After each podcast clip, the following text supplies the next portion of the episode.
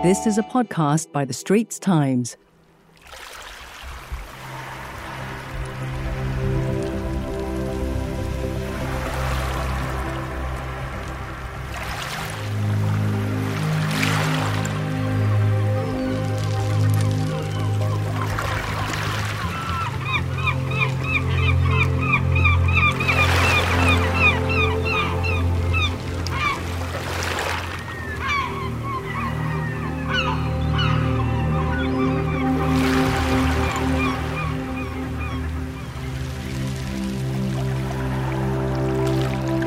Today, we're celebrating the 100th episode of Green Pulse. And what better way to mark the occasion than taking a deep dive into the oceans? The planet's most important and greatest expanse of life. And without the oceans, humanity wouldn't exist.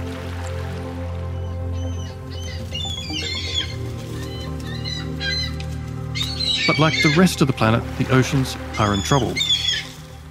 They're suffering from pollution, overfishing, and the impacts of climate change, from rising ocean temperatures to acidification. Yet, lots of things can and are being done to reverse the damage. For example, nearly 200 nations recently agreed to conserve and protect 30% of the world's oceans by 2030. And nations also recently agreed on a treaty to protect biodiversity on the high seas. So, has the tide turned for the world's oceans?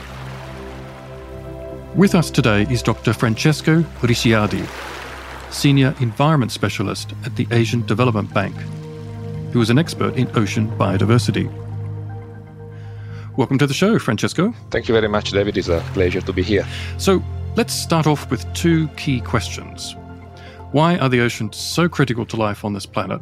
And in what ways do we all benefit from healthy oceans? We can start just with the numbers. And uh, the oceans occupy 70% of the planet's surface, and they provide us, in average, with 6% of the intake of proteins that we took. For 3 billion people, this value reached 20% of, of the average intake of proteins. But not only, that they have absorbed 30% of the CO2 that we produce from the beginning of the Industrial Revolution and uh, 90% of the heat that is due to incre- the increasing greenhouse gas emissions. The oceans help to shape the um, hard claim climate and uh, local, regional, or planetary scale. And the biological life as we know it has evolved from the oceans. And the biological diversity, which is made by billions of biological interconnections between the million of species that inhabit the ocean, is still so much unknown about it. And there is still a lot to study about. But I would say also the numbers tell just a part of the whole story about the oceans. You know, through, through whole history, we, the oceans have served as highways for exploration, trade, and cultural exchange. And if you think probably about an explorer, the first person you may think about is a mariner or a sailor. So not only artists, poets, and writers, uh, they have drawn inspiration from the ocean using maybe as a metaphor of the depth of the human emotions and the mysteries of life. Uh, you can think about Herman Melville, uh, Ernest Hemingway, Pablo Neruda, Hokusai, and his great wave painting. So the human inner itself is connected to the ocean very deeply. This rhythm of tides and the waves and the endless horizon is always been interpreted as a, symbol of the life cyclical nature, as a connection to something which is greater than us. And we will have an occasion to celebrate them soon. This is June 8 is the World Oceans Day. And what are the risks from the damage that we're doing to oceans, you know, ranging from overfishing or plastic pollution, carbon emissions, which you've already mentioned, and uh, warming oceans, of course. The oceans are storing up all this heat, which is going to be a problem going forward. There's a lot of impacts that we're um, you know, causing. Um, so tell us a little bit more about that and why that's basically we're storing up trouble for the future. Yeah, that's a, a very sad story to be uh, told. Um, so the, the flow of materials and the energy that we are imposing on the oceans is incredibly wrong. You know, we take out from the oceans an unsustainable quantity of resources, uh, either seafood or other materials, and we gave we gave them back untreated sewage, chemical pollution, plastics, you, you name it. You know. And overfishing that you mentioned is uh, creating a real ecosystem shift where commercial species are almost fully exploited all around the world. We are talking about, uh, I think, approximately 100 million tons of catches per year. That's just a rough estimate, considering that 20 to 25% of these catches are not really properly reported. Even decisions on the allowable quotas, fishing quotas, are uh, still more, more, more a political decision than a science-based one. So some fisheries are really beyond repair. And ironically, without public subsidies, a large part of this fishing activity will be uneconomical. Um, according to a there is a, a recent uh, global uh, study on uh, on subsidy on global fisheries, and the author find out that around 35 US dollar billion US dollar per year are spent on subsidies, and 60% are capacity enhancing subsidies that then they contribute to overfishing.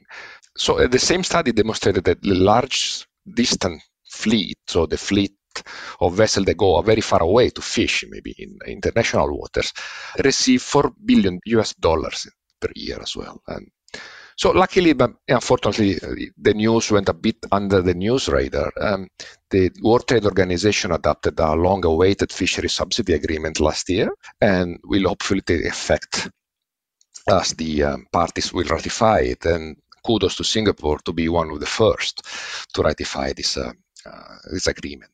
So I've spent a significant part of my life underwater in the last uh, 30 plus years. So either for work or for pleasure, and I dive a lot uh, for scientific reason or just to take pictures. And the ecological shift I was talking about before is real. So I, I grew up in the Mediterranean Sea, where I learned to swim and I spent life of my childhood um, observing this underwater life is almost devoid of fish, especially outside of uh, nature reserve in Asia here, in the core of Coral, Coral Triangle, between the Philippines, Indonesian, and some other Southeast Asian countries, it's still very difficult to see large fishes like groupers or sharks because they have been completely fished out, even inside marine reserves. So it's, it's incredible what they are doing to the ocean. So they are very visible changes. They are more subtle, but unfortunately not less dangerous. Other changes, the changes that are happening at the chemical level of the water the increase in uh, CO2 concentration is shifting the acidity of the water, which is increasing. And a phenomenon that is called ocean acidification is one of the evil twins of climate change. But the organisms like corals or shells, but also microscopic organisms that use calcium bicarbonate to build their shell will literally dissolve once the pH will reach a critical threshold. And these are unknown and possibly terrible consequences for the whole food chains, for biodiversity, fisheries, and many other aspects. And add to the mix the chemical pollution coming from pesticide, fertilizer, toxic chemical, pharmaceuticals, and their new favorite carrier, which are microplastics. So the general landscape is not very happy. Now, of course, you, um, as you say, you've, you spent a lot of time in the water, and you're also uh, well known for your wildlife and particularly underwater photography. So you get to see in many areas the impacts, but also, uh, you know, the pictures also show that there are still pockets of biodiversity. So it's not, it's not, it's not entirely a hopeless narrative. So, what do you think are the best solutions going forward? You know, would it be better surveillance and management of fisheries? creating more marine protected areas and ensuring those protected areas are you know properly managed uh, and of course cutting carbon emissions. Maybe just take us through some of these key solutions. Yeah, that's a, a very important question, and, and it's very difficult to answer. Which are the best solution? I think we should start addressing the really the overarching problem that affects not only the oceans but the whole planet. So the human population grow and consumption is increasing the demand for resources, including marine resources, and generating waste and pollution that at the end end up in the ocean. So what we really need, I think, is a paradigm shift. So one where we move from overconsumption as an indication of wealth into regenerative economies that not necessarily will increase the global or national GDP. And unfortunately, most of these solutions are not very appealing to, for investors and governments because they are not bankable. So they are not giving immediate financial returns. You you made a mention of MPA, marine protected areas are a very important solution, but especially if they are interconnected and they reach a minimum a minimum threshold. So the problem is that establishing them and patrolling them costs money, and from a pure financial perspective, even if you have, of course, additional incomes from tourism, um, from ecological activities in the marine protected areas, dredging or fishing them out will always make more money out of it. You know? So even if they have demonstrated they have massive importance for biodiversity and fisheries. So environmental and well-being policies like like marine establishment of marine protected areas need to be supported regardless of the impact of GDP. Another example is the so-called nature-based solution. So there are a hybrid solution that you uh, that use nature as the basis for the solution. For example, for coastal resilience and coastal protection. So instead of building a giant concrete seawall, uh, you use locally sourced material and you restore coastal vegetation. You try to restore coral reefs to avoid damage due to climate change impact like storms or uh, sea level increase. So in this case, you'll probably spend less money, but you will have a, a significant co-benefits in terms of biodiversity and, and carbon sequestration, but they won't have the same effect on GDP. So another thing, individual choices, they matter too. So what, what we decide to eat is a powerful market force. So we have, I mean, at least some of us, have the incredible privilege of being able to choose what to eat and what to buy. And I believe that with privilege also comes responsibility of, of choosing ethically. Yes, I mean that's definitely right. I mean, the power of eight billion people making individual choices is is a very powerful sort of signal. So, but just just returning to marine protected areas, which I think only make up probably less than one percent of the world's ocean area at the moment. But the the recent High Seas Treaty uh, that was agreed at the United Nations, of course, has sketched out a process to create new protected areas. But that would, of course, require consensus from a lot of governments to do so. So, how do you see this working? And do you think it could eventually be a big boost for biodiversity in the oceans if, you know, once the treaty actually is, is fully ratified and gets underway? Yes, it was um, indeed a very big news, and rightfully so. So, the High Seas Treaty is really a landmark agreement and it aims to protect the biodiversity and ecosystem services to the high seas that are the ocean base, you know, beyond natural jurisdiction and they cover almost half of the planet's surface. So it took more than a decade, I think, of negotiation to get this approved. But once it will be ratified, will, it will allow the establishment of MPAs and other conservation measures in the high seas. Um, and it will also regulate the access uh, and benefit sharing of the uh, marine resources, the genetic resources, for example. It will ensure also environmental impact assessment for activities that may affect the high seas. Singapore had a very important part of it as the ambassador was the president of the talks and announced the agreement. Now, the treaty will need to be ratified by at least 50 countries before it can enter into force. We still have some work to do. Until then, it's unfortunately just just on paper. It's just just theory. Find us on Apple, Spotify, Google Podcasts, or via the Google Voice Assistant and Amazon Alexa enabled devices. And now back to our podcast episode. Let's talk about you. I mean, you're, you're obviously a, a talented and a well recognized photographer, but of course, you have a very you know you know, leading sort of scientific role at the Asian Development Bank. So maybe give us an idea of some of the work that you're currently doing. Thank you. Yeah, unfortunately, I'm not. I'm not a photographer by profession, even if I would like to. In ADB, uh, I mostly work on, on two fronts, and one is uh, making sure that the projects that are financed by the bank are following good environmental quality standards, and that's the to avoid or mitigate potential negative impact that can uh, come out from them. Also, in some countries, the institutional capacity in environmental assessment, environmental management is relatively low. So, I try to help them in making the project better and sustainable from an environmental and social perspective. I can, for example, give you example of roads where we uh, we made sure that where there was ecological connectivity uh, between two areas uh, crossed by the road, using structure to allow the passage of wildlife uh, or even re- renewable energy plants or transmission lines that have considered impact on local bats or migratory birds population. So it is challenging because sometimes you need to work around trade-off between economic viability and environmental uh, risks. but it's also very rewarding when you are able to uh, to make a positive impact. The second part of my job is more on a proactive environmental agenda. For example, now I'm managing a large regional project which is helping innovation and development of nature-based solution for coastal resilience. And we have projects spreading from the Pacific to Indonesia, India, Pakistan, all of them focusing on a nature-based solution for coastal resilience. So I can mention a couple of them. In Fiji, for example, we are helping uh, some coastal community in designing and building nature-based seawall that coupled with mangrove restoration and other natural enhancement will protect this community from flooding.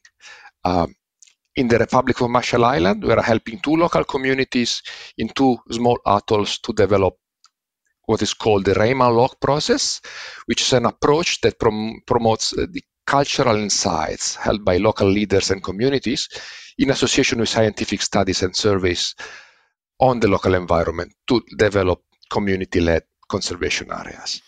Oh, that's great. Yes. So uh, certainly Singapore can relate to some of those projects. Certainly enhancing, you know, mangroves in, in some parts of Singapore is, is, is, a, is a key sort of adaptation or resilience strategy for, for the coastline. And, and of course, building living seawalls is another. There's been quite some work done on that, as I think you know. So quite positive examples of what you can do at least to enhance nature, but also adapt to climate change, or at least make yourself more resilient anyway.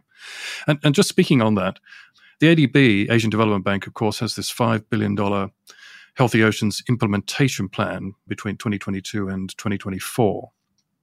Maybe you tell us a little bit more about this program and its aim to bolster the resilience of oceans and the development of what's called the blue economy.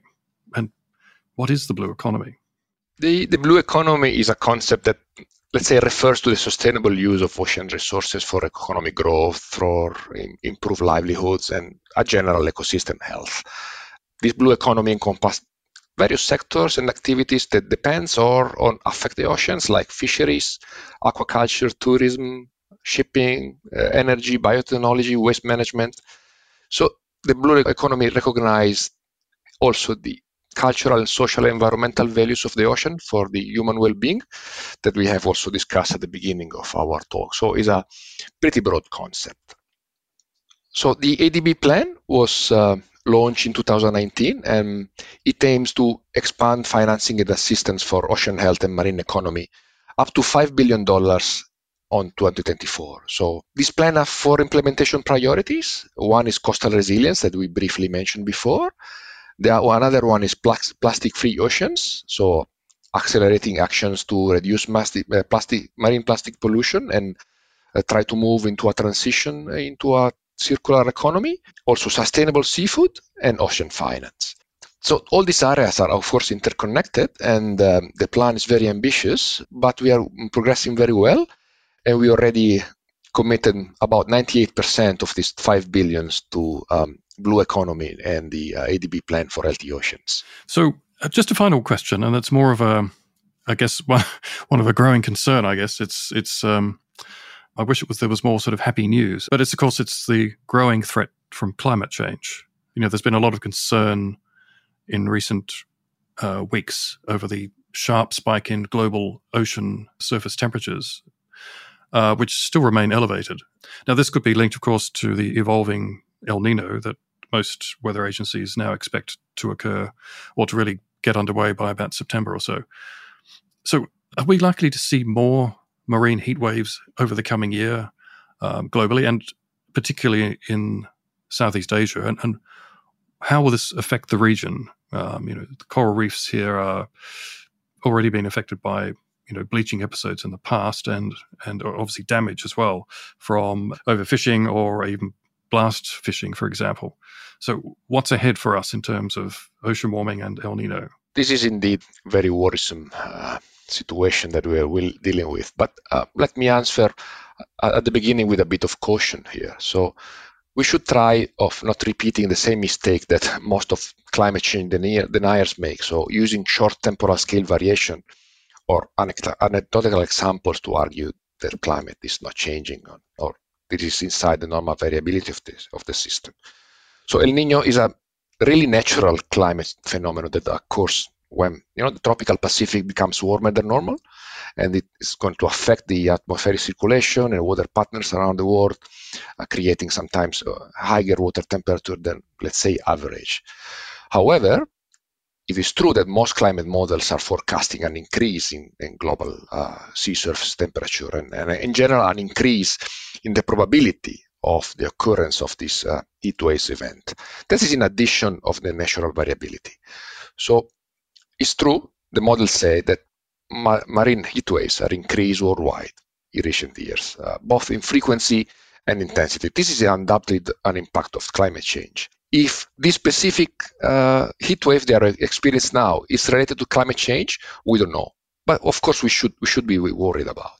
Um, for example, according to the uh, National Oceanic and Atmospheric Administration from the US, so the global sea surface temperature, um, there is an anomaly. There's a reach a record high of about 0.88 Celsius degrees above last century average. That was last last November, and this is higher than ever.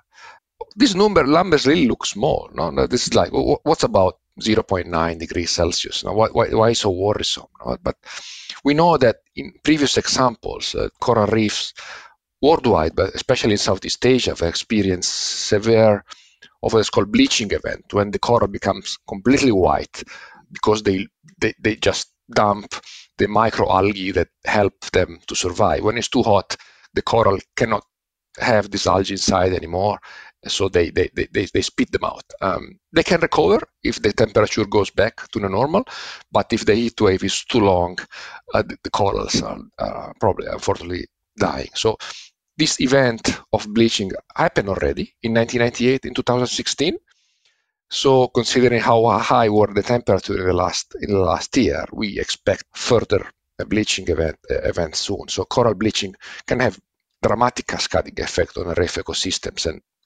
in all associated biodiversity and ecosystem services that are given to humans. And all the coastal ecosystem in Southeast Asia are very and, and dramatically exposed to climate change and in particular to global heat waves. So in summary, I guess there's a lot of work for humanity, you know, to do to reverse damage to the oceans and to also, you know, try to adapt you know, to the impacts of, of climate change and the existing impacts of pollution and, and so forth. You know, otherwise, I guess the future is not so great for the oceans, if that's right.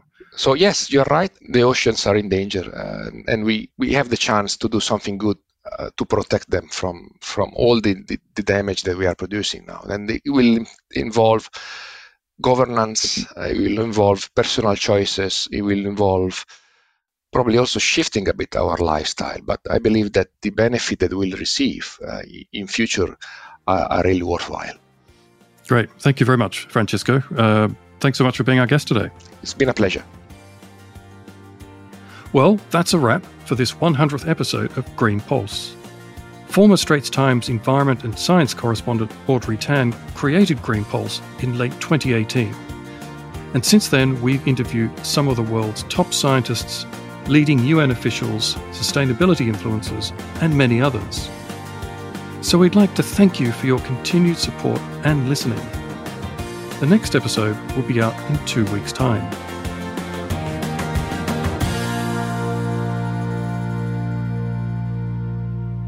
That was a podcast by The Straits Times. Send your feedback to podcast at sph.com.sg. Find us on Apple, Spotify, Google Podcasts, or via the Google Voice Assistant and Amazon Alexa enabled devices. For more podcasts by The Straits Times, The Business Times, and Money FM 89.3, you can also download the AWEDIO by SPH app. That's A W E D I O.